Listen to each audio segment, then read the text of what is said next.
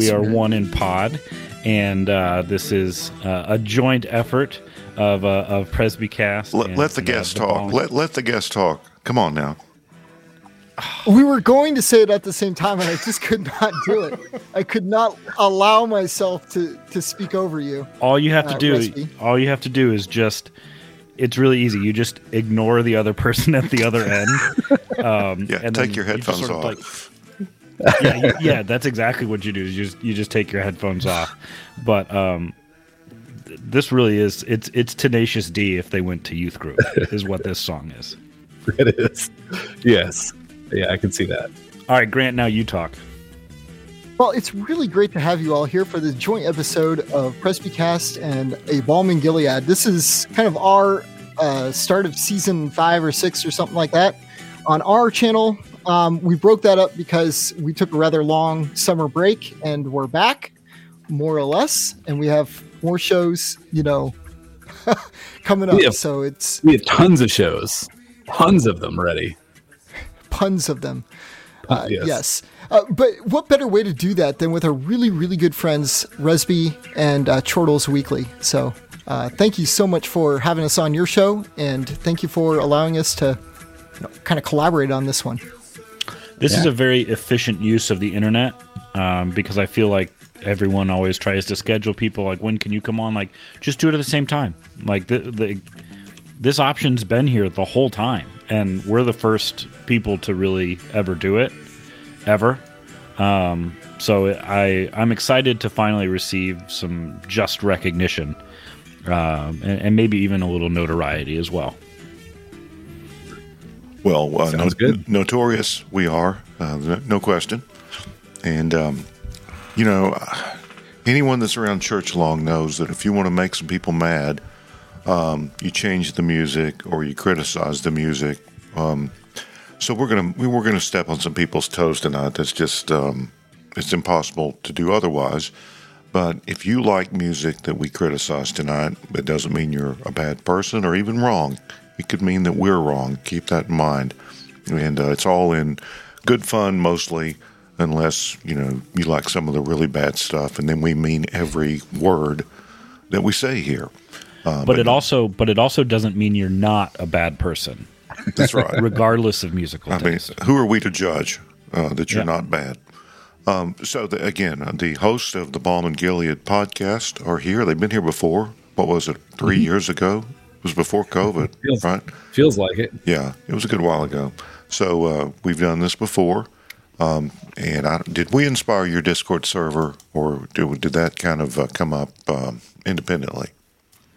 Uh, I'd say that there was uh, it, it, there was some inspiration there. Um, we knew that we were either going to go with Slack or Discord, and so we just kind of I think flipped a coin and it landed on Discord. But we still also kind of have a Slack channel that is kind of there and kicking, but it's it's interesting. Yeah, there are a few people on there that um, do only do the Slack channel and not the Discord channel, which is fine. And I try and keep up with it. Uh, and it helps that um, our, our workplace does use Slack. So Yeah. I have an excuse to be on it. Yep. All right, we have similar interest. Um, you are uh, younger uh, than we are, and um, and you're you're either in or have been more in the contemporary uh, music and worship scene. So you're, um, and I think what you do is evaluate um, modern worship music or popular, uh, you know, not the really not the really uh, bad stuff, but the stuff that's uh, verging on uh, helpful and good, and um, trying to uh, bring some discernment to bear on uh, musical selection, whether it be by churches, um, uh, worship leaders, officers, or just what people choose to listen to. So, um, so what's on your what's on your mind uh, what what what do people who uh, go to church and care about worship and music need to hear uh, from you all? Yeah. Yeah, and uh, I would say that you know last time that we were on, uh, which was however however long ago, um, I was trying to argue the point that the role of music minister was a biblically um, not necessarily authorized, but biblically allowed uh, a role, specifically when when thinking about like um, how we have song like the the person who chooses the songs or the choir leader if, if we talked about like the choir master and then as well as having an elder that is uh, kind of vetting the music. So if you have an elder who's vetting the music and a song uh, leader or a uh, choir master who is actually up on in front leading the, the music uh, i was trying to argue that those two roles could be the same person but could be different people. And uh, and you were trying you were trying to convince me that simple is better and that it's uh, best overall to just tone it down and get the drums the heck out of there. And uh, since then, I have Well, the drummer, more spe- the drummer, more specifically. more specifically the drummer. Yes. Yes. Uh, yes. Uh, I think you said earlier today that the uh, the purpose of the drummer is to give the uh, the the dirtiest uh, member of the church something to do. And my response was, "In the fog machine, the reason for the fog machine is to hide the drummer." Um, and so that's, probably that's just basic good and necessary consequence. Good and necessary. Yes, that is what that is.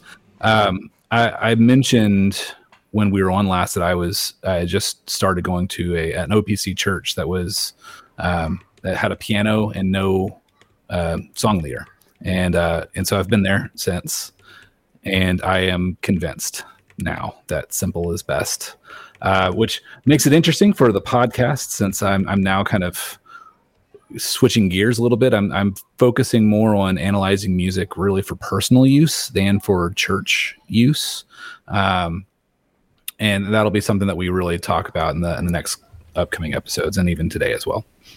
So, did, have you come here to repent, to recant? Yes, Okay, so this yes, is like a, all the above. a struggle. yes, you a, win. A struggle session, uh, just an ongoing Yes. thing. Um, yeah, back to the drummer. I mean, I just have to stick with the with the with the nasty elements. Uh, can you imagine the poor person that has to clean out the inside of the lucite drummer cage? Hmm. You know, t- can you imagine? Some probably live in there. Yep. Uh, so I have to use my, my, my, my stock joke. What do you call a drummer without a girl without a girlfriend? Uh, pizza delivery driver. Homeless. There we go. Yeah. Yeah. All right. So there's no drummer at our church at the moment. Uh, some of you know, I know I've got pastor friends who their music is a good bit more um, contemporary than than what what we enjoy at my church, and um, you know, I think they're careful with their musical selections, and that maybe ideally they'd like to change it, but uh, slow and steady wins the race, and you whatever you're doing, you can do it better or worse, and uh, so yes, personal growth on the part of uh, Jemerson there. So Grant, tell us uh, what where you are, what's going on with you. Uh, well, I am sitting here in Oklahoma City, um, enjoying uh, your all company. Um, y- you know, I, I would say that I have slowly been um, also on a transitional curve along with Jemerson here over the last what three years and, and really longer. Um, when I started understanding uh, that there was something called a regulative principle of worship, I, I, I haven't really understood that as, as well. And um, uh, you know, we we did just visit a um, um, my friend's church. Uh, his uh, he's a RPCNA pastor down here. We just visited his church on on um, on December 25th. For some reason, a lot of churches were closed uh, that day, and uh, so we had the the lovely opportunity to uh, attend uh, the church uh, there with them, and really. Uh, if you if you haven't had a chance, I, I would I would strongly recommend go at least see what it's like to sing 100% Psalms, 100% a cappella. Now let, us talk. That that raises something. That raises an issue I wanted to talk about. Um, it's singing volume. It's whether you can actually sort of judge the spiritual temperature or the engagement of a congregation by the by the volume of their singing. Uh, of course, the building, you know, a small, low, ce- low, low ceilinged worship hall will make it seem louder, maybe than it is. You know, but I've been at some small OPC churches where they they really do sing loud. I mean, it's like they make a point of it. Uh, I assume the RPCNA, the Covenanters, the a cappella exclusive psalm uh, singers, I assume they put a lot of effort into that. And, you know, even my own church with only a piano, uh, sometimes it just hits me how loud uh, the singing uh, is in in a building with a you know I think a 39 foot uh, ceiling peak. It still can be can be quite hearty. Um, but you know we do you know when we confess the Lord's prayer, say say, uh, say confess our uh, sins or or say the Lord's prayer together. It sometimes seems that when we speak uh, those parts of worship, that's actually louder than the singing. I don't think that's true, but it seems louder, and maybe there's that impression when there's no inst- instrument involved. Um, so what did what do you guys make? And of course, I would say that with contemporary music, which is, sometimes sort of being sung at, or it's what I like to call hum along. Um, I don't think that you know the congregation sings quite as loudly as they do with simpler instrumentation. I'm sure you guys have thought about that. Yeah, yeah. Um, I, I, actually had a music minister in the past who, when I was talking to him, he's he just was frustrated. He said, um, "You know, I I'm just really, really struggling trying to figure out how to get the people to sing."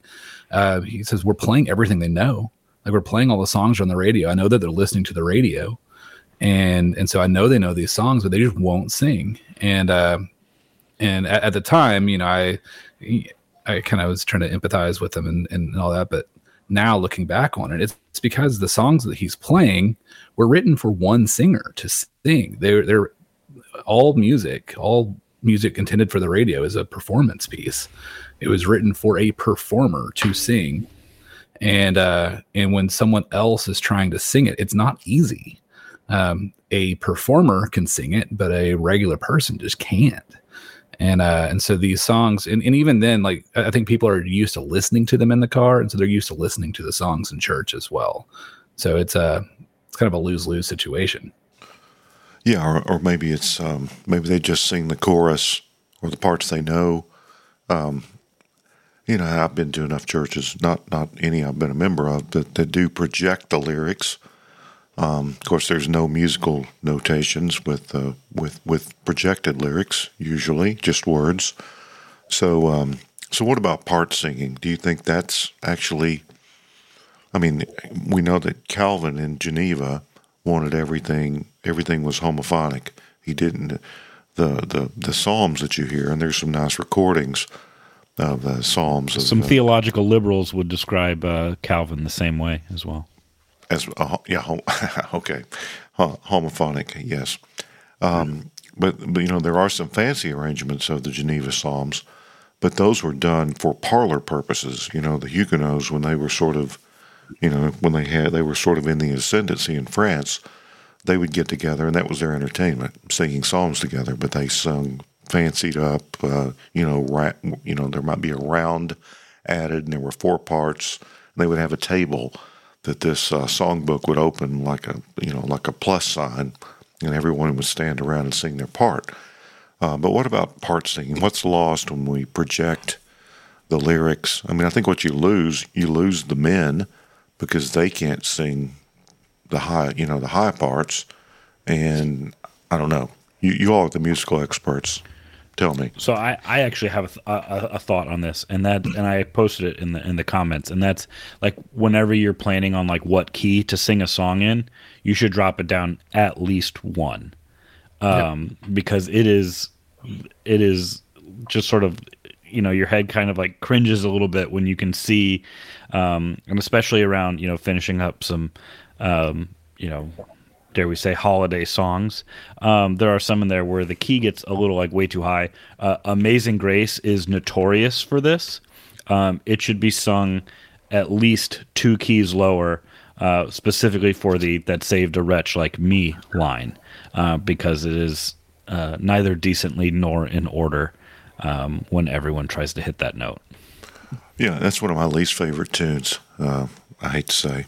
So, unpopular opinion. It's all right. I don't think John Newton ever heard it, so it's okay. Um, yeah, I I think that the part singing, in a lot of ways, and, and this is just an opinion. Um, I think part singing is there so that the men can have something to sing, A- and, it, I- I've that is what I've kind They of can noticed lumber about church. the melody. Kind yeah they can they can kind of drop down but not the full octave. They can kind of hit that one note and hit it strong and, and maintain that that foundation. Um I, I grew up in the choir. I, I was i was a choir boy uh, all the way up through high school um and, and then in seminary as well.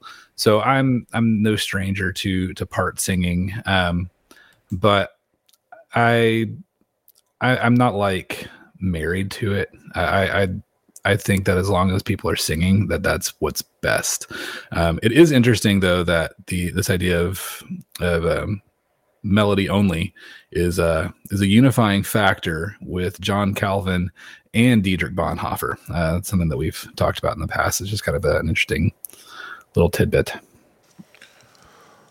All right. Well, um, so uh, you know, I would, I would, I would uh, recommend that people uh, ask yourself this question: uh, Can I do what? Um, can I do in my church building on Sunday morning? Can I do what Paul commanded, which was to speak to speak to others uh, in psalms, hymns, and spiritual songs? In other words, can I hear uh, the other people who are singing with me, or do I just hear the leader?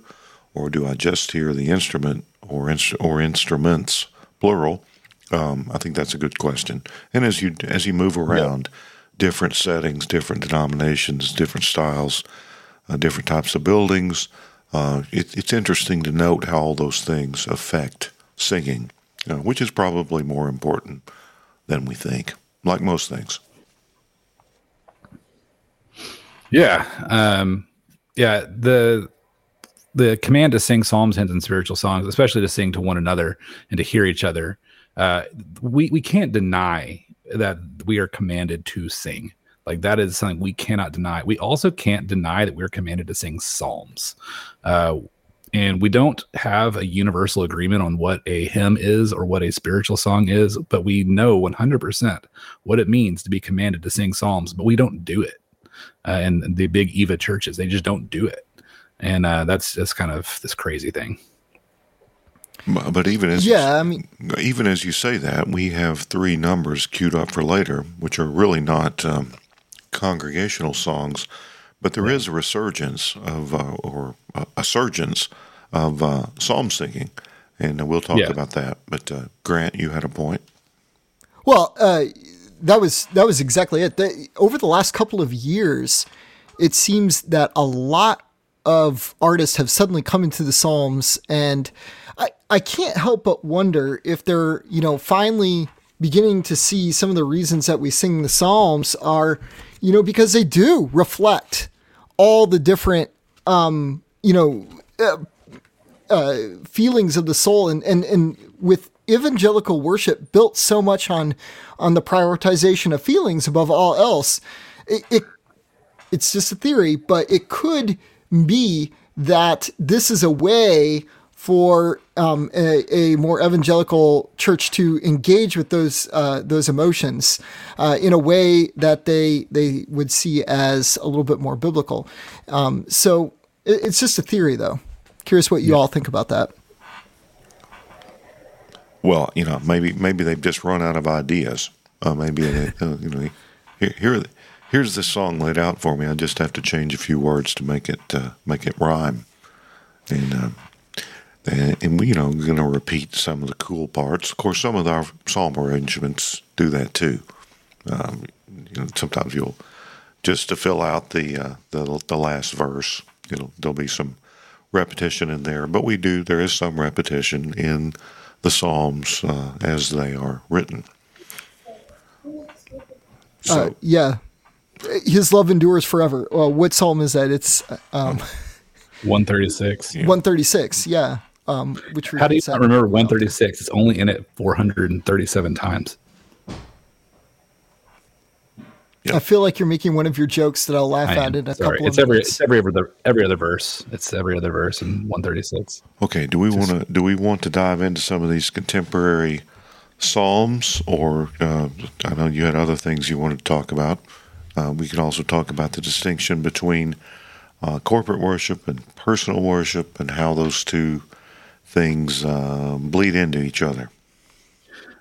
Yeah, um, the one of the first things that we had kind of on here, and uh, that we were going to talk about was this article on the Gospel Coalition uh, by Brett McCracken, and uh, and uh, I think this is a, good article because he gives his kind of uh, definition of what Christian music is, and I think that's kind of a, a good place to start this conversation. And I'm just going to read what he uh, what he put. He said. Is the music coming from an earnest desire to glorify Christ and an au- an, an authentic, unapologetic love for God's word? Uh, even if it's not in the quote worship genre, whatever that is, uh, does the music cultivate in listeners greater love for the Christian God? If yes, we can call it Christian music. And so I, I wanted to kind of point out a couple flaws in this definition. Um it's very me focused. It's it's very uh listener driven. Um you know does the music come from an earnest desire to glorify christ? Well i mean I- i think you know correct me if i'm wrong but i kind of think that aaron especially had a had an earnest desire to glorify god when he created the golden calf uh, but we all know that that was wrong uh, so having an earnest desire isn't enough. It has to be an earnest desire led by something. It says um, an, un- an authentic, unapologetic love for God's word, which is good as well. But having a love for God's word, which I would think that every Christian would, um, and actually studying it and and understanding it and um, following it is is different. Um, I think he probably meant that in this, but he didn't say that in this. Uh, he also says, does it cultivate in listeners greater love for the Christian God? And, and you can't measure that.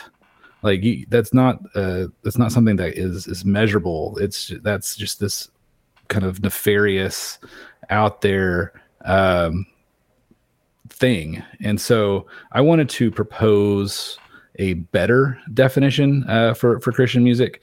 That's uh, songs that carefully consider Scripture and theology and apply these truths rightly to the world, to the people in the world, and especially to the Christian life. And uh, and this takes the focus off of, of earnest desires or misguided intentions and and puts it on measurable, objective content markers. And I, and I said that uh, most CCM would not fit that def- that definition, but any song that does not do what my definition requires is actually a syncretistic work of paganism. So I stand by it. Can you read? Can you read your definition one more time? Yes. Um, songs that carefully consider scripture and theology and apply these truths rightly to the world, to the people in the world, and especially to the Christian life. Okay. So you just you essentially just defended why Bob Dylan is a better Christian artist uh, than than any other uh, Christian Yes. artist. Uh, I, Yes, I I don't did. mean that as a jab. I, I actually would think this as well. Um, it, it's Yeah. sort of my take of like why uh, Stephen King's The Stand is a better novel of religious pilgrimage uh, than Pilgrim's Progress. That's fair. Just- You, you heard it. You heard it here first. Um, so let's talk about the objective versus the subjective. A lot of the Yes. a lot of the songs, even in the Trinity hymnal, the Trinity hymnal, 1990, uh, I guess, uh, the the latest version, whatever that is, um, it's got a lot of songs. You know, it's got a lot of uh, oh gosh, uh, there aren't many Fanny Crosby's. Who's the other lady? Um, just a, just a lot of songs that evangelicals, revivalists have sung, and a lot of them are what could you know charitably be called songs of personal testimony that many of us can't really. I'm talking about even believers can't sing those songs, shouldn't be able to sing those songs um, with a, in my opinion, with a clear conscience because uh, you're singing about somebody else's experience. Right. I think some of the most moving hymns to me, uh, when we sing hymns, uh, are are are you know well done, uh, extolling of objective truths, truths you know Yeah. truths of you know a doctrine. Although you know you don't have to call it that, you don't have to, you know when you're singing it, you don't think you don't think oh well this is doctrine. We're talking about truth so those are the those are the ones that I tend to like, and uh, that that and you know another thing I've noticed, maybe I don't know half or a third of the hymns I sing, I think well that was pretty good, and a few of them you you think well that was pretty bad, but I've never thought that about a psalm. I mean, if you if you know you're singing God's word, you know that even if you don't quite understand it, um, or maybe you don't have the context for it or something, you know that there's nothing off about it. Right. That's really important. I mean, if you haven't if you haven't tried the Psalms, um, you should do that. Yeah. that's one of the things that's really attractive about singing the Psalms is that you can trust them um, i- because you're singing God's word. And uh, that's incidentally one of the things that made it really attractive to me. Uh, one of the other things I wanted to pick a little bit on, Brad, that you said um, uh, that I thought was really, really interesting was the uh, the the songs that we sing are singing a particular truths. Uh, maybe maybe we could even uh, say we're singing doctrine in a way, right?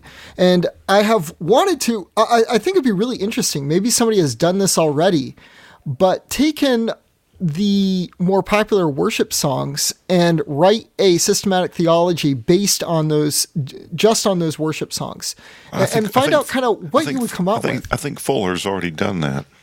Fuller seminary You- have well, they you just you know, just compare. Yeah, I'll ask my dad. yeah. No, they haven't, but that that that is a great idea. Yeah, I had the the idea of of coming of writing a catechism uh, once. Like that was kind of what really got this whole podcast started. Was um, I, I wrote an article that I said, you know, the the the new catechism is worship music because you sing it at home, you sing it at church. It's what we are learning. Like that is basing our foundation of theology is is things like reckless love, um, which really gives us a counter gospel and uh, and so we are learning a counter gospel as as our foundation through this new catechism and so yeah uh, I, I thought of doing that project but I did a podcast instead So it's like, do you love God or do you K love Him? You know, I mean, so um, um, Yeah, I, I actually would love to start a Christian radio station as long as I can get 88.7 as my as as my uh, frequency because Absolute requirement. because Psalm 88 7 says, Your wrath lies heavy upon me, and you overwhelm me with all your waves. And I just would love that. Like that is that is my radio station is 88 7. you know the uh, you know the the catechism based on contemporary worship music. It, the first question would be, "Is our God an awesome God?" And then you would say, "Yes." You know, When he rolls up his sleeves, he put on the Ritz. Yeah. Well, I was so angry when I learned that there were verses to that song and not just the chorus like pounded into a skull because like the song putting on the Ritz is not as corny as the lyrics to like the rest of the the it's Mullins, right? It, Rich Mullins wrote it. Yeah, like hold on. That's a real. That's a real God, Christian song. yeah, our God is an awesome God. Oh, I thought you meant putting where on they the just put- like putting on the smash Ritz. you in the head Okay. with that chorus. Not that there's anything wrong with that, but like the uh, the the lyrics are never sung in church, or like they're never like used because they're like horrendously corny. Yeah. Which is which is a shame because uh, Rich Mullins, confirmed cigarette smoker, uh, was probably a cool guy otherwise. He probably was. Oh, all right. So uh, someone needs to write a catechism based on uh, based on contemporary worship music. Uh, you know, I mean, Resby confessed before we went on the air that he's very much out of the loop on this, having escaped the clutches of Acts twenty nine. Um, my primary exposure to um, to uh, CCM or modern worship is when I go to the restroom at uh, Chick Fil A because you can hear it in there. It's, a, it's sort of a music version. If you're out in the dining Not room, anymore. Oh, oh, really? Okay. They Well, I- changed it. Yeah. it's been I don't think I've been inside a Chick Fil A more than once since COVID, um, because when you I can't hear the music in the dining room over the you know the the, the homeschool play groups that are meeting, and the kids are free and they're having a great time, and I, I support that. But uh, yeah, but but I, I will say this: if I'm in an area that's got really good FM reception and uh, the weather's good, I will just do the uh, the search th- with my FM radio, and uh, there are times in my area where I can I can pick up about five different uh, contemporary Christian music channels, and I found that generally I can know in about two notes or three whether it's a contemporary Christian music song. Um, because hardly anybody plays Coldplay and U2 on the radio anymore, and they all sound Thank like that. Thank goodness. By the way, like chalk one up for the post millennials. Like that. You know, we should give uh, give them the dub where it's deserved. Um, they're they're doing some good work there. So the, uh, we were we were chatting offline that um, not not every contemporary Christian music song uh, sounds like Coldplay or U2. Just most of them, it seems to me. Yeah. Yeah. So you, Yeah, you, so- you guys know. So uh, there seems to be this kind of movement, especially with like streaming services, where you don't have to be on the radio anymore. Like the radio is kind of a dying industry, and uh, and so with streaming services, you can kind of break the mold. Uh, you can you can kind of break the rules that would get you on to the uh, to the Christian radio. And so now we have you, know that meme that's like uh, the that has like the, the statistics bar, like the bell curve, where the two people on the ends are like saying the same thing, and the one in the middle is like trying to like focus in on something. Well, it's like the one in the middle is like the Christian radio, like, and it's it's everything is the same. But on both ends of that spectrum, you have this kind of this folksy new style.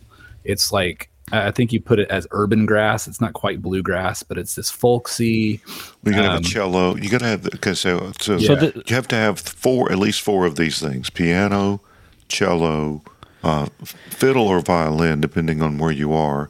Mm-hmm. Uh, mandolin, of course. What what is indispensable is a- Banjo. an acoustic guitar. Yes, a banjo if you can get it.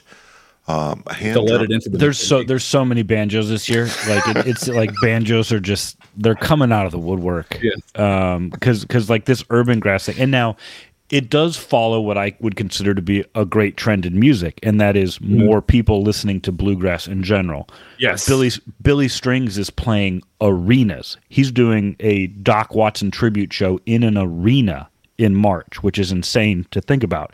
It's wonderful. But this like urban grass is sort of like remember about like 2006 to about 2009 where like every male singer sounded like this and Yep. that was all of them. It was just this like Christian butt rock. Um, now we're doing the bluegrass version of that. Uh, I heard someone say it was like all of the men were. It, it sounded like everyone was trying to poop. Yeah, like was- everyone. was every- so what? What happened is is all of their wives shiplapped the insides of their houses. Okay, shiplap no longer in style. So what are you going to do with all that wood? Make a banjo out of it. So that's why the market is just flooded with these things. They're they've never been at prices this low, and everyone is just learning how to play the claw hammer, and it's fantastic. I can't. I, I've never made him laugh this hard, and it's breaking. But like you know, it, it's. Gr- I mean, it's great. I mean, all these, all you know, the wood paneling in these houses that's get that are getting flipped. Uh, so you're just getting, you know, some some artisan antique banjos coming out of Detroit, and uh, it, it seems like the industry is just ready for it. Yeah, and so uh, so on this this meme idea where the low end is like the Neanderthal guy, and that's this. Uh, I'll talk about that in a second, but the, you know the top end, we have some like really really good solid uh, music that that's out, and and it's it kind of breaks this CCM mold, and and it uh it has solid theology, solid uh, lyric, just just it, fantastic music. It doesn't sound like Coldplay. But then you have this other end of the spectrum, the, the Neanderthal one, where it's like it's just total heresy. It sounds the same. It sounds identical to to the up end, but it is just total, complete heresy, and and it is really really hard to tell the difference from the surface. And uh, and so that's kind of one of the things that we've been focusing on in our podcast is you know we we all know that I call them the big four, and that's um, Bethel, Hillsong, Elevation, and Passion. You can pretty much write all that stuff off. Like it is just that's the Coldplay uh, surface level uh, kind of drifts into gross heterodoxy a lot of the time. But when you really start looking into this indie uh, urban grass stuff, you're either going to get something that's super solid or you're going to get something that is literally on an album called Climate Vigils. Um, uh, so yeah, it's just it's tough. If you had, so if, if you had put like these two, if you had put like, um, if you had asked me like apropos of like nothing, if you had asked me, is that an Earth Crisis album or like Yes. song title, um, or like any uh, vegan hardline band from the late '90s or a Christian like worship, uh, I don't know that I could have picked between the two. Yeah. So so Brad, scroll down to where it says um, the honorable mentions. So it's after like at the bottom of that list. Yeah, list. it's really sad that, uh, that that there are honorable mentions on this big list. There are also EPs, which is really crazy. Yeah. I mean that's for the underfunded uh, guy without a you know, I don't know, but it's just sad. So honorable So- mentions. There you go. the it's right in the middle. It says the Porter's Gate Climate Vigil songs. Like that is that is there. Um, right next to right it, before Providence. your yeah, I was Right going to say my your pick of the year there. yes, So- Providence Renovate Our Hearts is one of my favorite albums. That was my favorite album that came out last year. So, But- so what what is the climate vigil uh, song? So uh, I've not listened to the album because the, the name of it is Climate Vigil Songs, but I've listened to a couple of their previous albums. Oh, it's Um, taking me to Spotify. Forget that. Well, okay. So These if you, the if you folks- scroll down to the bottom of that list, you'll see that Fernando Ortega is on this. Uh, Audrey Assad at the top. She is uh, papist. Uh, Page CXVI. They are affirming of LGBTQ. Um, they're in a bunch of those. Matt Maher is track five. He is papist as well. Uh, and at the bottom, we have Fernando Ortega, who who did something on this album, and so that's that's uh, unfortunate. Do, do you think Pope Francis, you know, listens to this one? Uh, not anymore. No, no, Pope- he he didn't no, no. die. He didn't die. Oh, Oh my god! sorry. Okay, for, for Oh, posterity, well, one of I'm the, not fake. Incredible moment. one one of the two popes, uh, Cardinal, uh, I mean uh, Pope Ratzinger, uh, he died this week. So, hence the confusion. Sorry. Sorry. Ratzinger Sorry, was all- Polish, all though, my if I remember correctly. So he's got that going for him. No, At least there's that. yeah, I think he was German, Resby. I don't remember. Why would I know? Yeah. I know one of them recently was. All right, so um, um, so Brett McCracken Yeah, of the Gospel Co- Coalition has got a, he's, he's pretty happy with the uh, with the climate vigil. So so that so that leads me to a question: Yeah. do, do we sort of see? You know, we know that in um, progressive evangelicalism, which is most evangelicalism today, um, social issues, uh, kind of a lefty le- lefty issues. Um, and are those things being reflected in the in the lyrics of the music? Yes. Okay, so give us some examples of that because I wouldn't know Uh, that. so- I- well, no, no, there was. Hold on, there was a group, and I, I don't know if they were associated with the PCA or not, but they there were some PCA people I think that promoted it. Um, there was a group that that put out an album, a song about George Floyd. Yes. Same and- band. Oh, sacred. Yeah. Oh, this is the same same oh, group. sacred, Porter- sacred yeah. neck. No, oh, it's same okay. group. So the Porter's Gate Same- put out "Oh Sacred So- Neck Now Wounded," yes. which made So sacred neck now wounded. which made George George Floyd a Christ figure. Which Yes. yeah, And so that was on their album Lament Songs. And the album before that, they had a song that literally had a, the lyric, We will cry in the streets, no justice, no peace. Um, so the writer of these songs is a guy named Isaac Wardell, and he is an Anglican uh, pastor, I think now, but he was a PCA uh, music minister. And uh, I think he was in the PCA, and he was the writer for a band called the Bifrost Arts. Oh yeah. And their their stuff was pretty solid. I, I was a big fan of Bifrost Arts, but now I, I don't listen to them anymore because I don't want them to get my royalties to fund more climate vigil songs. All right. So uh, catering to the needs and taste of the um, of the uh, the urban uh, progressive evangelical reformed crowd sounds like to me. And when I say Yeah. urban, I don't mean uh, I don't I mean just people that live in uh, cities, the cool parts, not not not not the other kind of uh, urban.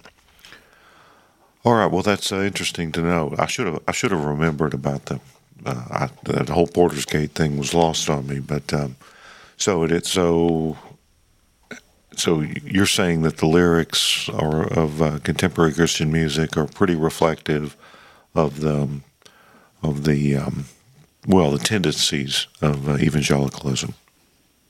Yeah, and and so just kind of looking at that Providence Renovate Our Hearts uh, album, which is right after that, that has a song about the Holy Spirit that is one of the best written songs on the Holy Spirit that I've ever heard. It's called "O Creative One." It's that first track, and it's the first line of that song is "Spirit of God, come uh, breathe, awaken us to." Hold on, let me get it right. It's uh, come guide. Uh, reveal your truth. I'm getting it wrong. It says, point us to Christ. I'm getting the words wrong. Uh, people that are fans of our show know that I get these words wrong a lot, but um, it just says, you know, reveal the Christ to us, you know, help us to see the Christ for who he is.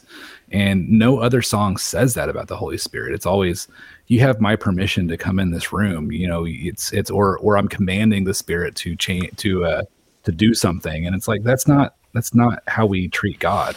And, uh, so O Creative One is a good song. So that sounds fairly innocuous and, and something that, you know, we could find 50 hymns in the Trinity hymn, hymnal that would say that. But you're saying that the, um, you know, the Spirit as a delivery boy or a mood agent or um, a force is um, maybe more common in the uh, contemporary um, lyric, lyrics. Yes, Okay. Absolutely. All right. Well, I, uh, I know that uh, it's best enjoyed with your hands raised. Um, And um, it's another- Preferably speaking in a language that's not English or, or a spoken tongue on earth.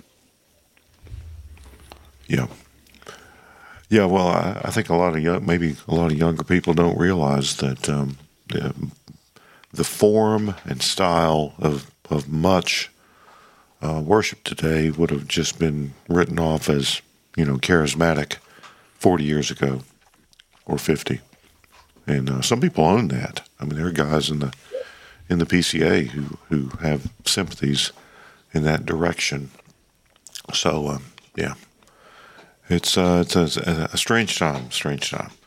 All right. Yeah. So um, let me. I want to get back to where we where we were on that list, but um, tell us about. Uh, uh, let's talk about this. What what does the Brett McCracken top uh, Christian music of 22 list tell us about the state of Christian music in 2023? Um, I, I think that Christian music is going to continue. I think it's going to continue being what it what it is um, in a lot of ways. I, I think that the vast, vast, vast majority of people will just turn on the, the will just turn on K Love and listen to the Big Four. They'll listen to Bethel, Elevation, Hillsong. I, I don't remember. I don't know what Passion's doing nowadays. I, I, I haven't heard any of their big songs in, in the past few years. Um, but you know Tomlin's still writing stuff for on his own, and uh, Redman is still writing stuff on his own, as far as I'm aware. But you know, it's it's all this just you know uh, G C E minor D stuff that uh, isn't very interesting. It's just meant to be very simple. That some guy that that can learn guitar real quick over the weekend so he can play on Sunday kind of songs, and um, and so most people listen to that. Uh, the f- people that are tired of it are turning to like Spotify and streaming services. Uh, me being part of that, and uh, and you gotta you gotta be careful. Like there's plenty. I don't know how many times I've seen "Oh God, Our Mother" uh, out there, and and stuff like that. And it's it's just it's really crazy. So I think we'll see more of that as well. But it's just I think that just I think the average person's still going to be listening to K Love until until the meteor strikes all the radio towers and we have to just turn to Spotify.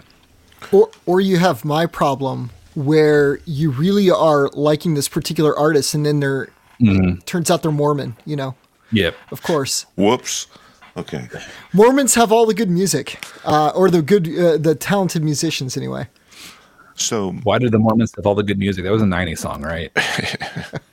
I don't know. I, I think the atheists still take that category, But Okay. as, one of you said earlier, uh, but McCrack, but they're also way. It's also way more to choose from. yeah, actually, as Jimerson said earlier, McCracken is not terribly careful about differentiating between music that's appropriate for church and for your car. right. So uh, let's talk about that uh, distinction. You know, I, some people say, well, you know, listen to anything you want on uh, through the week, and then uh, then just sing church music on uh, Sunday. Um, but what happens through the week, and what is what is sold by the contemporary Christian music industry, um, it does get picked up by churches on Sunday. Uh, I mean, they get, uh, you know, when you see that CCLI number flashed on the screen, that means that the church is paying royalties uh, for that music. So there is money. I mean, a hit. I- I've got to think that performance in large churches is part of the revenue stream for these uh, Christian artists. I mean, it's got to be. Um, but let's talk about the way what we listen to through the week influences what we expect on Sunday. Uh, an object lesson from church history past is that uh, you know a lot of the uh, excesses of revivalism and things that were sung at revival meetings, which didn't happen on Sunday. I mean, a lot of you know the, the revivalists who preached in the open air, or they had uh, camp meetings or special events um, they innovated musically. Uh, and what you found was that what was first sung in the revival meetings, you know, uh, six months or a year later, was being sung in in the public worship service, and things that were considered, you know, borderline acceptable uh, Tuesday night on the revival trail uh, soon became the expectation of people who came to your church. That was the the whole vibe the whole thing that they were expecting. So let's talk about, um, and we- do believe there's Christian liberty to listen to non Christian music or probably any kind of Christian music that you want to. But how does um, how does uh, Monday through Saturday uh, affect Sunday when it comes to music? Yeah. So um, something that I think Grant and I would both agree with is that the heyday of CCM was late 90s, 97, 98, 99. Uh, as far as just the catchiness, interestingness of the music, like that was like where CCM like really peaked. Um, something very interesting happened circa 99 and that was um, every Christian artist started putting out worship music like every major Christian artist put out a worship album, at least one. Um, and and then these compilations came out as well. Uh, City on a Hill was a huge album that had God of Wonders, which was uh, a song that still gets sung today in a lot of churches. Uh, and I think that was Mac Powell and uh, Derek Webb and someone else were all collaborating on that song. And um, so we just had we had this massive surge toward popular Christian worship music, and uh, and then I think Elevation and Bethel uh, and Hillsong United all like came out of that movement, and they're still the major players today. Uh, so we we got this this idea of a song becomes successful when it can be on the radio and in the church. And I think that really struck gold with Oceans. Oceans was number one on the Billboard uh, Christian charts for I think 61 weeks. Uh, and it stayed number one Like it, it, it held that record until Lauren Daigle You Say, which was over 200 weeks, maybe. Uh, I don't think it made it 200. Well, they didn't make it 200. That was a doc- Over 100 weeks, over That- two years. That was a doctrinal juggernaut there for sure. yes. Didn't we Yeah. discuss that the last time? Like I've We still only probably heard. did. I've only heard it the one time, and that was like the one time it was played uh, on our show. It, Yeah. it became like this obsession uh, un- until, of course, uh, uh, Kanye took it down. Kanye with came out, album yeah. took took every top ten spot on the CCLI Yeah. or uh, sorry, uh, Christian, not the CCLI, but Uh, the, not the CCLI. CCM charts. You don't hear much from that guy. CCLI, any- that'll really turn some heads. Well, then af- then Whatever, whatever that happened to that guy? You don't hear much from him these days. yeah, I Yeah, don't know. what happened to him? He was, I don't know. I thought he was making after- Christian albums now.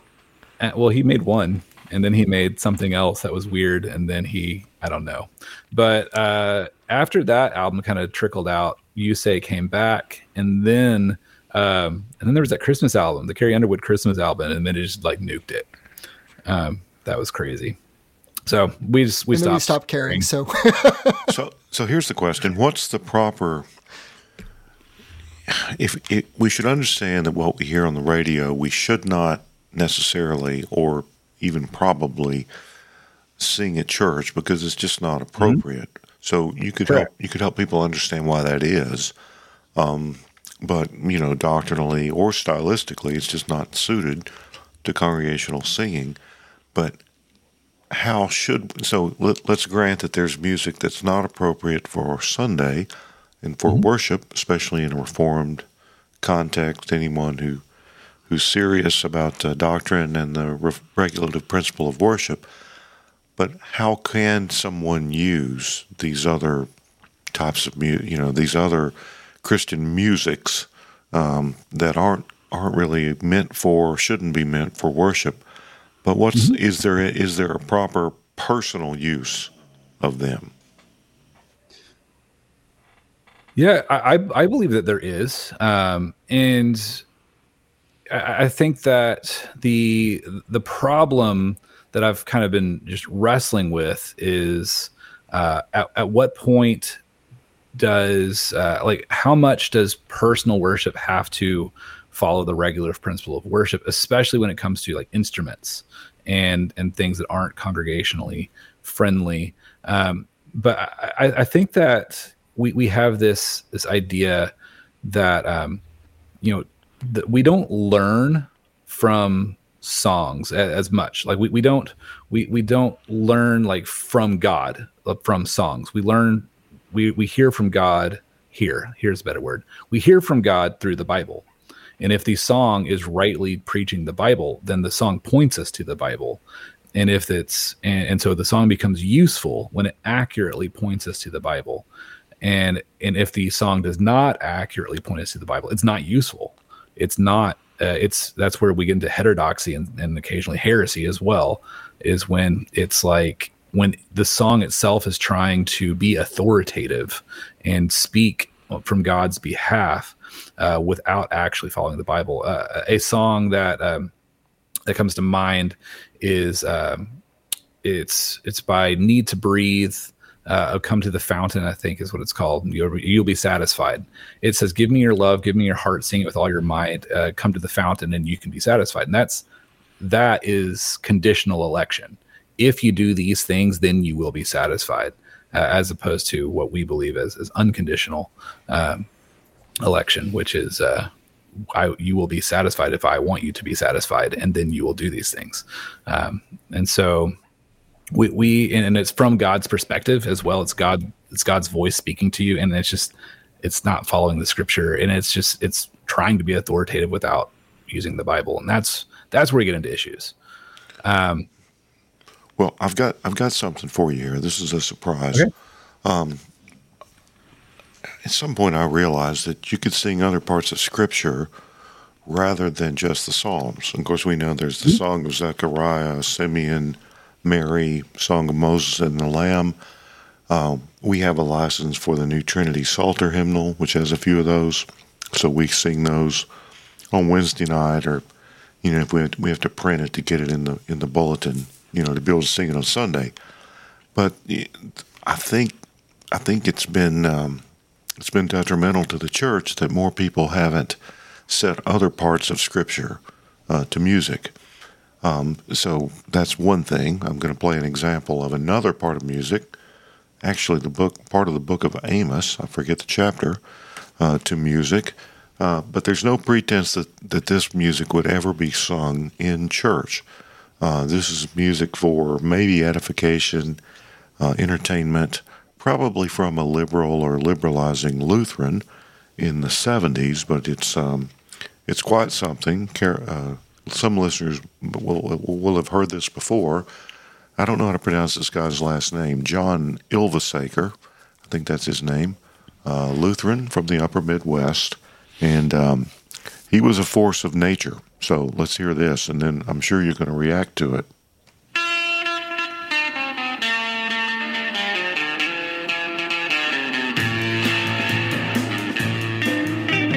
Therefore, thus says the Lord, the God of hosts, is the Lord. In all your little towns there shall be wailing, and in all the streets they shall cry. They shall call the farmers to mourning. I will pass through the midst of you. I take no delight in the noise of your solemn assemblies.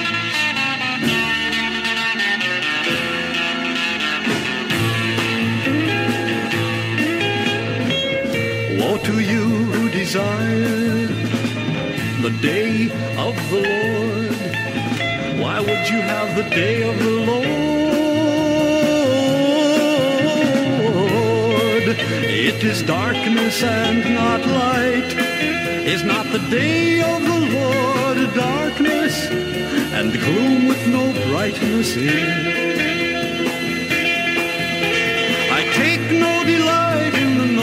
Of your solemn assemblies.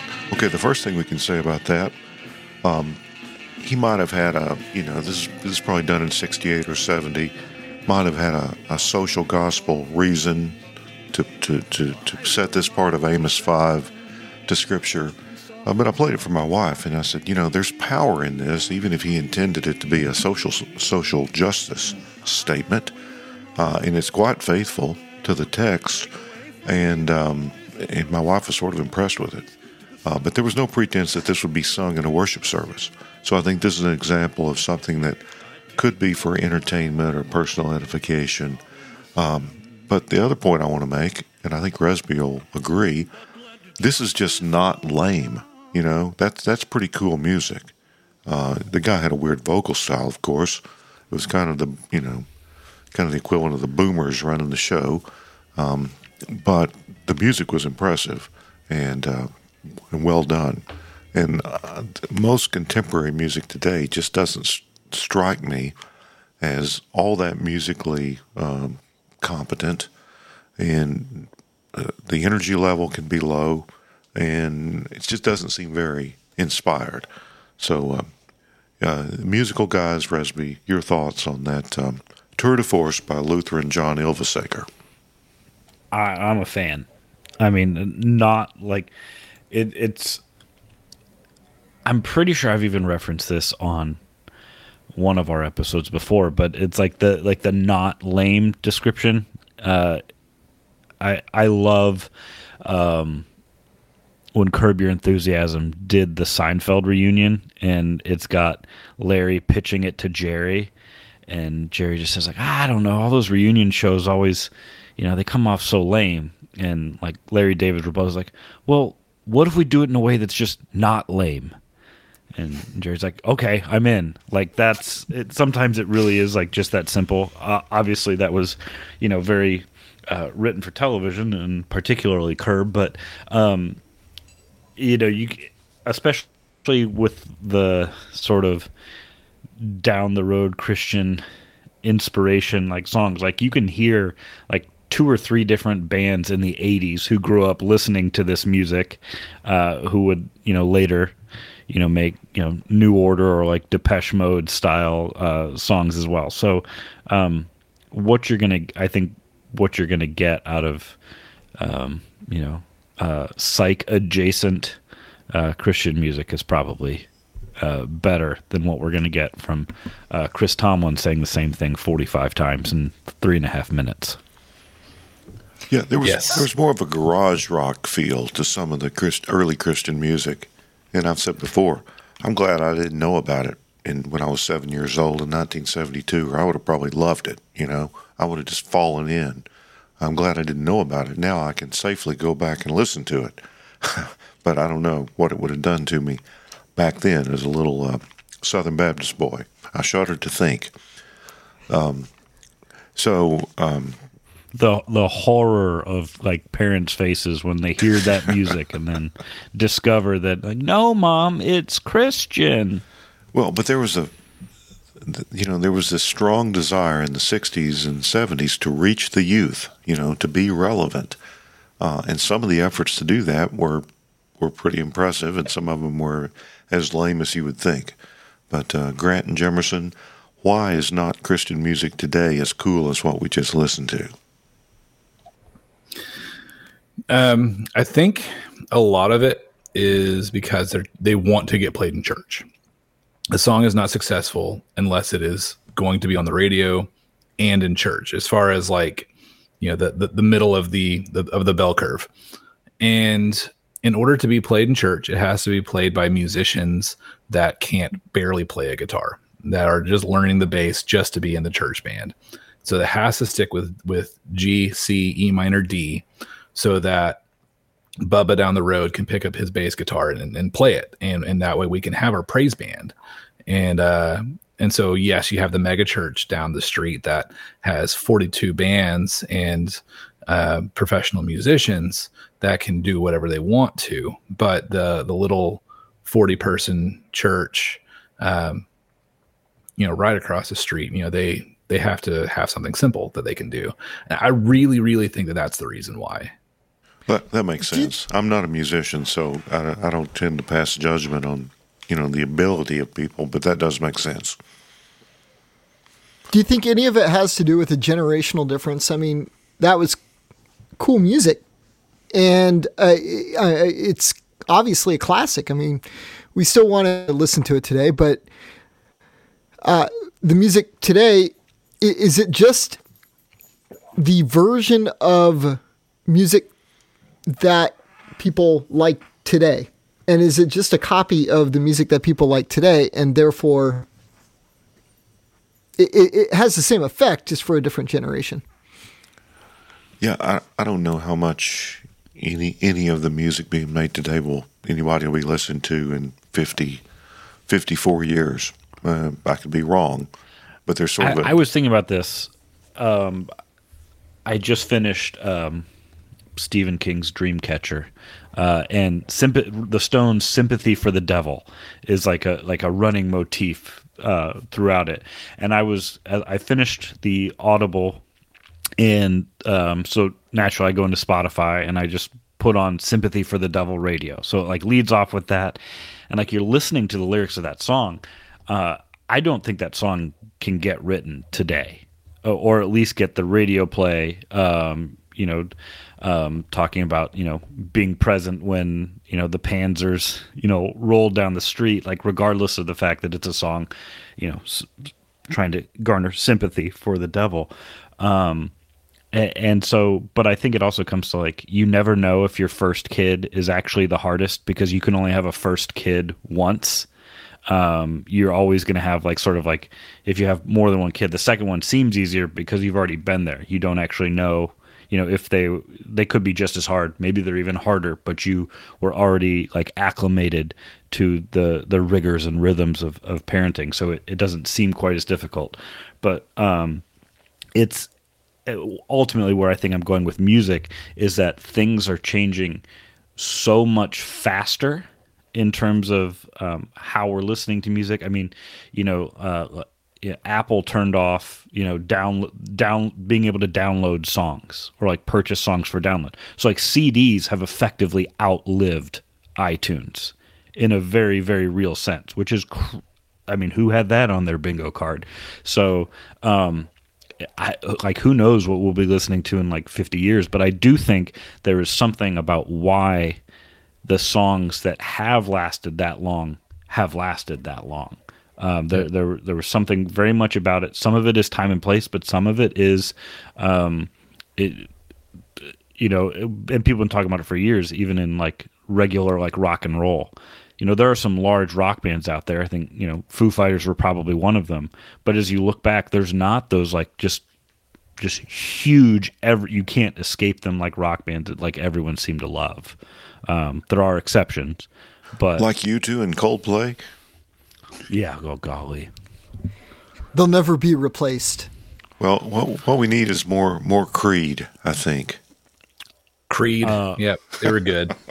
Unir- were a Christian uniro- band. unironically, I'm seconding this. That's about the the Apostles one, right? Yeah, It's a band. yeah. Yeah. Yeah. Um, you kind but you kind of need like big crappy artists because it makes like like the ramones don't happen without disco in my opinion uh so a little bit of give and take there Well, and there was very little disco, Christian, Christian disco. I don't know why. the Newsboys. The Newsboys put out a Christian uh, a disco album. Oh, I'm, I'm glad I didn't know that actually.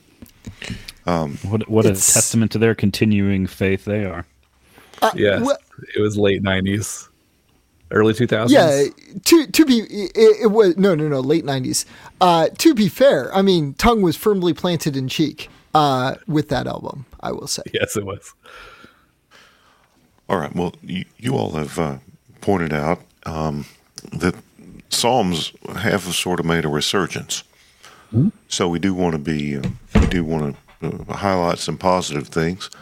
Uh, you suggested three different pieces of music that we could play, and uh, that that typify this. And uh, I think you're you were skeptical that they're good for congregational use but I'm pretty sure that that, that people will be tempted to try to use them in that way. And we can talk about why that might or might not be uh, a good example. But of those three, um, I think they're all psalms uh, that you sent. Um, that people, you know, people may not be aware, and I think my wife might like some of these.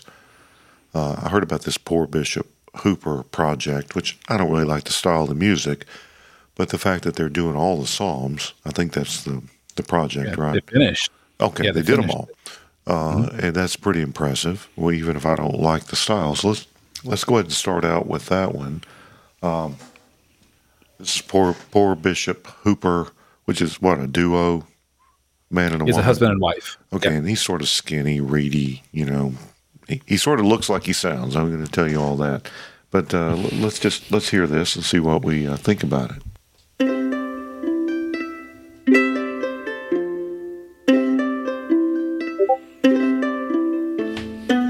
What mighty praise, oh God, belongs to you. What mighty praise, oh God, what mighty praise. We will fulfill the vows we've made to you. We will fulfill, oh God, we will fulfill. Oh, to you who hear our prayers. Oh, to you who all men come. What mighty praise, oh God, belongs to you. What mighty praise, oh God, what mighty praise. Though our sins prevail, you forgive them all. How blessed is the one whom you choose to bring near to you. Those who dwell in your holy courts. We will be satisfied with the goodness that awaits in your house. Though our sins prevail, All right. Well, I think you get the idea. I don't want to, you know. I think they say if you don't play more than about forty-five seconds, and we're criti- you know, we're doing critical criti- criticism here. We can use this with fair use, but uh, we won't go too long on these. Um, we're not going to play the full versions. Um, but that's the Yeah, I can- psalm. That's I can text Jesse and get the permission if you need me to. Yeah, that'd be all right. He, he he might listen to this and get and get mad at us because I don't because I don't like the, the vocal style. The uh, but one thing I will say, this vocal style, the sort of breathy, um, angsty, you know, twenty something, thirty something male, um, it's utterly impossible for it to be of any use without amplification in a in a church building or service Um, so that that's not typically what we would find, but I think for personal listening, if you you know if you if the style doesn't bother you and you find it conducive, and if they have uh, faithful paraphrases of the Psalms, um, it, that could be helpful. It's certainly better than many things you could listen to. So, um, uh, what do you have to say about uh, this artist in particular, and this you know this song or this uh, project of Psalms? Yeah, I mean, there's been just a very small handful of people that have undertaken to uh, to do this single handedly, and I think of all of the artists that have attempted it, they have definitely done it the fastest, and uh, and I think they've done it the most excellently. Uh, I'm, I'm a huge fan of, of Poor Bishop Hooper. Uh, we've had them on our show a couple times. Um, Okay, I, I didn't know that. Yep. Yeah. So, uh, so we Is this ur- Uh, is this urban grass? I, I would I, am say so. asking. I'm asking that honestly. Um, this song isn't as much urban grass as some of their other It's stuff. It's just kind of folky acoustic. yeah, you know. folky acoustic. They have a couple other albums that are significantly more urban grass. How, how Um, about this? How about this? Folky acoustic is the new adult contemporary. Yes, I would agree. I think it is. Okay. Yeah. Uh, ever since Mumford and Sons, I think, uh, kind of popularized it. Um, It's the new authentic, I think. the new authentic. Yeah. Yeah. AstroTurf. I've, I've heard, I've heard the word AstroTurf used. It's fake grassroots. Um, Okay, I like that a lot. Yeah. Um, and so these these guys they uh, they released a song a week. So they spent one week on that song. Um, is it the best song that could ever have come out for Psalm 65? No, probably not. If they had spent more time on it, would have would it have been better? Yes, probably. But they spent an average of one week. Was uh, this a on song. COVID, a co- sort of a COVID project? No, they actually started the project before COVID. Okay. and uh, and and so they were very happy that they had already begun the groundwork for this when COVID hit because they were already in the middle of the project. All right, so that's one. Uh, again, you know that uh, I'm, I'm, I'm thinking my some of the other things she's listening to. My wife might like that whole, you know, that just- just to listen to all those. Uh, she's got uh, hundreds of psalms uh, re- recordings, so uh, she's got almost everything Crown and Covenant's ever put out, and some things besides that. Um, so yes, psalms. So it's a it's a good trend. If if the trend is toward psalms, that's a good thing. Uh, the next one I've got here is uh, satisfied. Um, which psalm is that? Forty-two. And is this this one's associated with Mars Hill, Yes. the Yeah, it's, defunct uh, Mars Hill. So we can play the whole thing. I don't I don't think they can sue it. They can sue us. So anyway, let's uh, let's hear this uh, other other psalm. I have lost my appetite, and a flood is welling up behind my eyes. So I eat the tears I cry. And if that were not enough, they know just the words to cut and tear and prod when they ask me where's your God.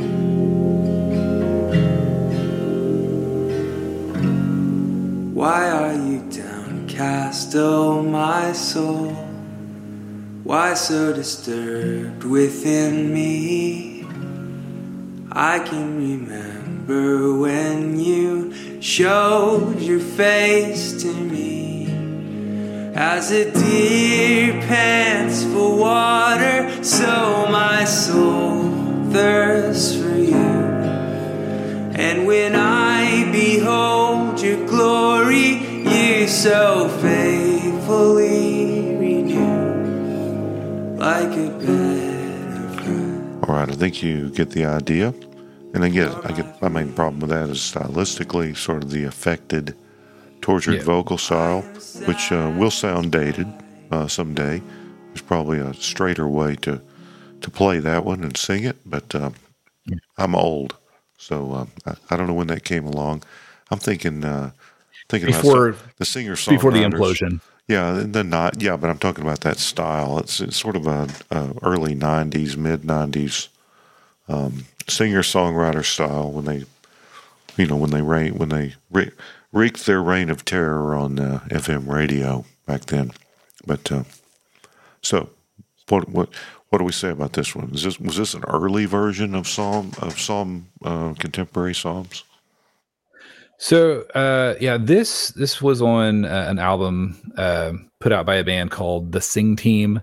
Uh, the writer for this was a member of the band called Citizens or Citizens Citizens and Saints, uh, which was kind of their headlining band at, at Mars Hill. Um, and if you don't like his vocals, you should really probably not listen to the uh, Citizens album because I don't think. I don't Okay, think I won't. like. Um, but it's, it's very very Seattle Portland ish sound. But um, Well, it's called the Dream of the it's- 90s? It's coffee house music. yeah, the, the dream of the '90s is alive in Portland, as, as far as I hear. But anyway, um, I I wouldn't sing the song in church personally because the second verse has some weird lines in it. Um, like it's an in it's an inbred feedback loop. An inbred feedback loop that brings me down. I- I, just don't think that's like a congregationally friendly line. It's a cool kind Hold of on, that was his paraphrase of the Psalms, of the Psalm. of Psalm Psalm 42 when I'm staring at the ground, it's an inbred feedback loop that brings me down. It's just one of the lines. well, the obviously they should have named the, weird they should have named the band Inbred Feedback Loop. That was an opportunity missed. so- Yeah, Yes. Wow. Um and and so in context it makes sense, but it's it's not a congregational worship song. It's a it, it's a meditative song. Well, it would be, you know, to talk about inbreeding, that would be a, an offense in some parts of the Appalachians in Arkansas. and Alabama. Um, so wouldn't want to do that. Yeah, eh, not everyone knows that you're you're from you're from my hometown. yes. Yeah, we we are from the same hometown. There you go. Probably born in the same same hospital. I was born in Little Rock, so Oh, okay, okay. Well, um, City boy. my, so- my dad worked at St. Bernard's though. Yeah, that's where I was born. Yep. Yep. All right, um, Grant, your thoughts on uh, on this uh, psalm paraphrase? Um, so again, like you said, I think that the the i- recent influx of psalm paraphrases is um, fairly encouraging um, from the standpoint that people, uh, artists, are beginning to look to uh, scripture for um, rather than just you know a feeling or something like that or a jesus is my boyfriend take on things. And so it, it feels like a net positive to me. And in fact, uh, there are bands too that are even just taking the straight words of scripture um, as if this were a brand new thing, but uh, uh, and and setting it to music. Um, there's uh, the uh, Verses project, which is um, doing a lot of that, um, and Well, chant chant is chanting is really the best way to sing scripture literally. I mean, you know, word for word. But that well, seem- seems weird to original people. style. Yeah, yeah, could be, could be. Yeah, I mean, there's this whole theory. You probably read it that uh, that well, there's there's an assertion from someone that the um, uh, Genevan Psalms were based on Gregorian chants, and Gregorian chants were based on Hebrew Psalms. So, that's a stretch, okay, uh, fifteen hundred year stretch, but um, yeah. Yeah, regardless, uh, it is interesting um, and to see that there is uh, there does seem to be some sort of a a realization. I hope that um, uh, a lot of the music can come from uh, scripture rather than um, trying to read back into it the culture uh, and then try and Christianize it somehow. Yeah. And uh, just wanted to throw out the, the band, The Corner Room.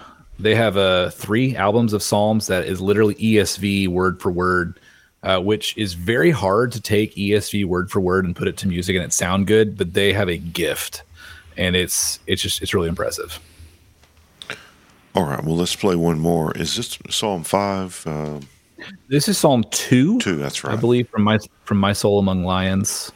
Okay. Well, that's uh, you can tell us who they are, but uh, let's hear it.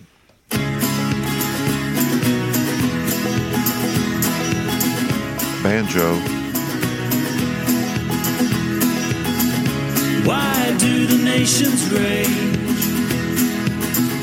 Why do the peoples plot in vain, seeking to rid themselves of Christ's dominion? A theme that's true in any age. Oh, tell me why do the heathen nations rage?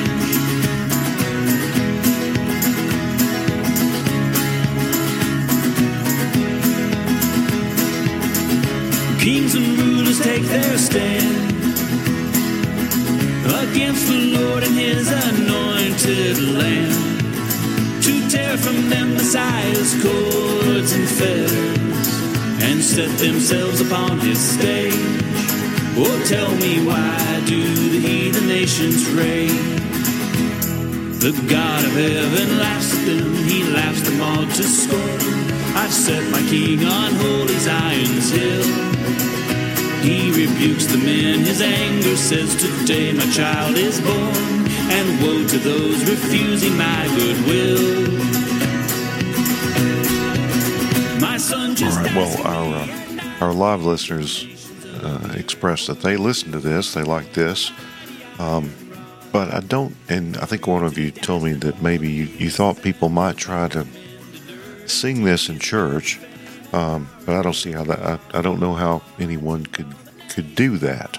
Um, but anyway, it is more more favorably received than than uh, many of the other ones that we've played. So uh, tell us about this one, this group uh, project. Um, so yeah, Uh, yeah, and I, I think what I said to you was I would love to see churches sing the song just to see what happens, because the uh, you're talking over the chorus, which said, uh, you know, my son just ask me, and I will give the nations of the earth to you to rule them with a mighty iron rod, to dash them all to pieces and to pound them into dirt till you've spread your fame and power and love abroad. And uh, I think that people would hear that and be like, "What is this?" Christian what in the world am I nationalism. listening to? and I and I think they would get offended, and then we'd say, "Go read Psalm two, and and Yeah. it's so you, there. you were saying it doesn't fit with the Big Eva megachurch um, ethos. no, no, uh, it does not fit with the positive, encouraging K love. um, but Yeah, Uh, imagine Psalm 137 on K Love. yes, It's not And, safe uh, for the little ears in the back seat. yeah, especially the ones being dashed to pieces. Um, but it's uh, it's we, we we've had uh, one of one of this one of the band members on on our show, and he actually gave us permission to to use any of the songs and whenever we wanted. So so that's fine. That one's good. Okay. Um, but Well, I- I could've yeah, so played more. Psalm, Yeah. yeah. But uh, yeah, that Psalm two, it seems just so cheerful about talking about people being ground into dirt, and it's uh, I, I just I, I just I find that song to be just enjoyable uh, on at at my home. My kids love that song actually. It's really fun. Um, Most kids do. most kids do because Really? it's just happy and peppy, even though we're talking about grounding them into dirt. well, Um, maybe especially because we're talking about grinding people up in dirt. yeah, Your kids aren't like mine. Yeah, my my kids did have asked me why are we singing? Like, why is he talking about that? And so I explained it. But it's it's it's a I, I like that song and, and I like that band. Uh, they've they put out three albums of just psalms. They almost got through book one. Uh, they were like just a few songs shy of, of finishing book one. Um, but they I think COVID really threw them off, if I remember correctly. Well, that happened, of course. Yeah. So anyway, there's three examples. Uh, they're out there, not hard to find, and of course they can get in touch with you all or listen to your show. Uh, Balm and Gilead. Uh, I would re- request. I would uh, suggest everyone subscribe uh, if they haven't, and because you know you're going to get stuff from these guys that we can't give you. We just don't know about music the way they do. Um, so um, anything in our last few minutes that you you know you do want to talk about or points you want to make or other artists you want to suggest because we're we're um, you know we're we're not trying to say just listen to what we like um, Yeah. the, the, the good good contemporary music, rightly used, rightly understood, I'm sure can be helpful to people. And uh, our, our listeners are already listening to it. Maybe they can find some better stuff with your help. Yeah. And uh, so, yeah, there's a question that we had kind of talked about earlier that I think if, if, we really went down that rabbit trail, it'd probably take us another hour, 26 minutes and seven seconds uh, to, to go over. But that was the uh, just holding intention, this idea of uh, using instruments in, in corporate worship, uh, and it's especially in, in, in the context of the regulative principle of worship, uh, especially since Psalm 150 talks so much about instruments, including the the, the loud clashing cymbals. Um, in comparison to this argument of I, I see, I've witnessed instruments in church not being beneficial, and I've witnessed you know keeping it simple being beneficial but that's not necessarily a biblical argument. It's a it's an experiential argument. And so this idea of holding intention the sola scriptura where i see instruments as being allowed in scripture but i experience them not being very beneficial. Um, so that's well, a can of worms. let me give the standard answer to that. Um, a lot of people say that the instruments associated with the temple were part of, you know, were fulfilled in Christ, and that usually the instruments were most prominent uh, with the uh, in, at the times of the temple service where there was the sacrifice was being offered. Uh, the te- you know the, the musicians were priests; they were Levites. We don't have any of those today. We're all priests in some way now. There's the counter argument. Um, but I think I think the thing with uh, instruments that we can, if we believe the rest of the temple rites were fulfilled in Christ, we can. I think we can make the case that the the instruments, or at least those instruments, are not necessary. We don't have to try to duplicate that, especially since we don't have the tunes uh, that they were singing. We don't know how they, they were arranged. That's another point. Uh, and the other thing is, I, I used to use this hashtag remember when Paul, and I would say, remember when Paul commended the Ephesians for their great praise band? No, you don't remember that because he never did. There's no narrative support in the New Testament outside of some people might say Revelation, but in the epistles, uh, the Gospels, we just don't hear about uh, musical instruments uh, in the worship of the of the church because we, we wouldn't hear in the Gospel uh, the Gospels because the church, as we know it, had not even uh, uh, formed, but we just don't hear about that. And uh, they certainly had instruments. I mean, there were tambourines and um, um, um, um you know, there were certainly rhythmic instruments instruments they could carry around. I don't know what sort of flutes or or um, or pipes that they had, uh, but we just don't read about it. And um, I think the the presence or lack of narrative support uh, or commandment in the New Testament is uh, is pretty pretty powerful. But that's the standard line yep. from the curmudgeonly Reformed. no, and, and that's it's a good line, and, and, ultimately that's kind of what kind of won me over. Um, I've I've I was the guy at like saying uh, your your argument, aren't we all priests today? You know, we we are we are a nation of priests according to Revelation, um, and it's it's just interesting. Uh, we we've listened to these songs though, these these psalms that are paraphrases that I personally think are fairly faithful. Uh, a couple artistic liberties enough to where I wouldn't sing them in church, but they're they capture the spirit, they capture uh, the intention and, and the emotion. Um, but they use instruments. And and what what do you say about that? Like in in personal use to put on Spotify for the sake of trying to maybe be more devotional to someone else. Um, what about instruments then? Oh, I, have got no problem with that. Um, I've got no problem with the you know simple, helpful accompaniment in uh, in the church service. I mean, I would be happy with no instruments. I'm, I'd be happy with uh, instruments that are modest and appropriate, and some of that's culturally conditioned. I get that.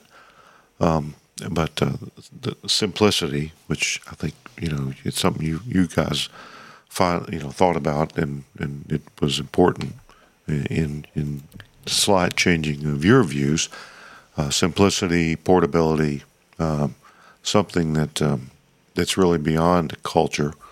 Uh, I think I think spare or no instrumentation can be probably more cross cultural than something that's complicated. Uh, certainly, anything that's you know technologically um, that requires a lot of, of technology or skill. Um, that's an argument against against against instruments, I guess. Grant. Well, I was just going to say. I mean, like, yeah, if we're going to say that the the Levitical priesthood and the the the wor- the temple worship was abolished or abrogated, really not abolished, but abrogated, fulfilled. I think that is a pretty strong argument, in my mind, anyway, for uh, why we would not want um, uh, instrumental worship, um, because w- when Psalm 150 or uh, many of the other psalms are talking about that, it's within the context of this uh, temple worship, um, which uh, you, you know, if we're not if we're not doing incense, we're you know, we're we're not doing. wh- Why are we doing instruments? Um, You don't put incense in your fog machine? Um. Well, Hey, they've got those. At I'm Bed, they've on got those at Bed Bath and incense Beyond. ministry team. Yeah, they call them misters or something, but uh, they do that. Diffusers? That's it. That's it. That's it. Yeah. That's it. I'll alert the Yeah. yeah, the, the smells ministry team to Well, the, uh, you know, somebody will have an al- allergic reaction to it, and it'll be like you'll have to have wife. you'll have to have gluten free fog and regular fog. correct. But but how do you keep it? How do you keep it safely separated? I don't know. But what if your drummer is gluten free? Oh, he's got he's got everything. Yeah, he's not free of anything. I wouldn't think. You know, I've been to Well- one. I've been I've been to one mega church service, and it was um, a Saturday night service. I wouldn't wouldn't have gone on a Sunday. It's uh, about the, the the you know the at the movies series. Uh, that uh, Classic. yeah we we Yeah, did a- how original. Wherever did they get the idea for it? yeah we did, we did a show on that, and um, We they, did? li- they literally had um, they had fog. They did, and the greatest hits of the '80s because they were uh, they were doing uh, Back to the Future, a movie which I A lot had of ne- fog in the 80s. I had never seen Back to the Future. Uh, everything I knew about it came from. Then my wife made me watch it, but uh, I, f- I first saw it at a mega church. What, what amazes me is that w- we will bend over for me. we- we'll bend over backwards to accommodate a, a gluten free cracker, and yet you know some of those Uh, same places. You're talking have- about crackers, my neighbors. What are you? What is this? What kind of what kind of slur slur is that? Slap my mouth. no accommodation. Uh, but but we'll, we'll, we'll, we'll go to this great you know great lengths to accommodate in, uh, in in that aspect but then my you, you know the, flip on the fog machine because my wife will uh, just like um gets you know asthma from that and so it's like why is it like you're all about accommodating one but not the you, you know not something that's not even uh, you, you know a part of worship Well, they probably got a fog-free room with this big screen. It's all good. well, they pass out earplugs at a lot of mega churches for the kid, children, and old people. Yeah, we went to a, a, Baptist megachurch many, many, many years ago in Tucson, Arizona, and that was, you know, like one of these great revelations. In fact, it was said from the pulpit that it was a sign that you care about the next generation if you have earplugs in your ears. Um, so it, it- it's it's one of these um, tokens of I am showing great love to my neighbor by by having these. I was like, I mean, back then I was young. I was probably yeah, that sounds really good. Wow. Okay. Yeah, we did a phony ad about uh, earplugs for megachurch earplugs. Yeah. A foamy ad. Phony, phony, yes. so, um, yeah, very good. Um, well, anything else we should say about music before I- we say goodnight? And you and Resby will have to fight over the outro. Well, I mean, I could literally talk for hours and hours about music. So uh, I think that this is probably as good a line to draw as any. Yeah, yeah. I, I had the feeling you could talk for both. That you could talk for a long time about this, but uh, we'll do it again. We'll come. Just- Absolutely. yeah. I'm drinking constant comment, so yes, I could talk for for a little while longer too. But um, Resby, do you want to arm wrestle for this because you'll win? I got skinny arms. Um, I, I am. I don't know. I sure. Can we just say the Uh, Erdman line together? Yeah. Oh, we could do It's that. just the proudest moment. so do we want to do so? It, it's like one, two, three. Say it, and then uh, sure. yeah, yeah. We could totally we could, we could totally do that. So wait for my three count, and it'll be like one, Okay. two, three. Don't be an Erdman. Don't be an Erdman. Yeah. oh, I went too early. That wasn't the live one, but okay. Don't be an Erdman. so embarrassed. This was so much better.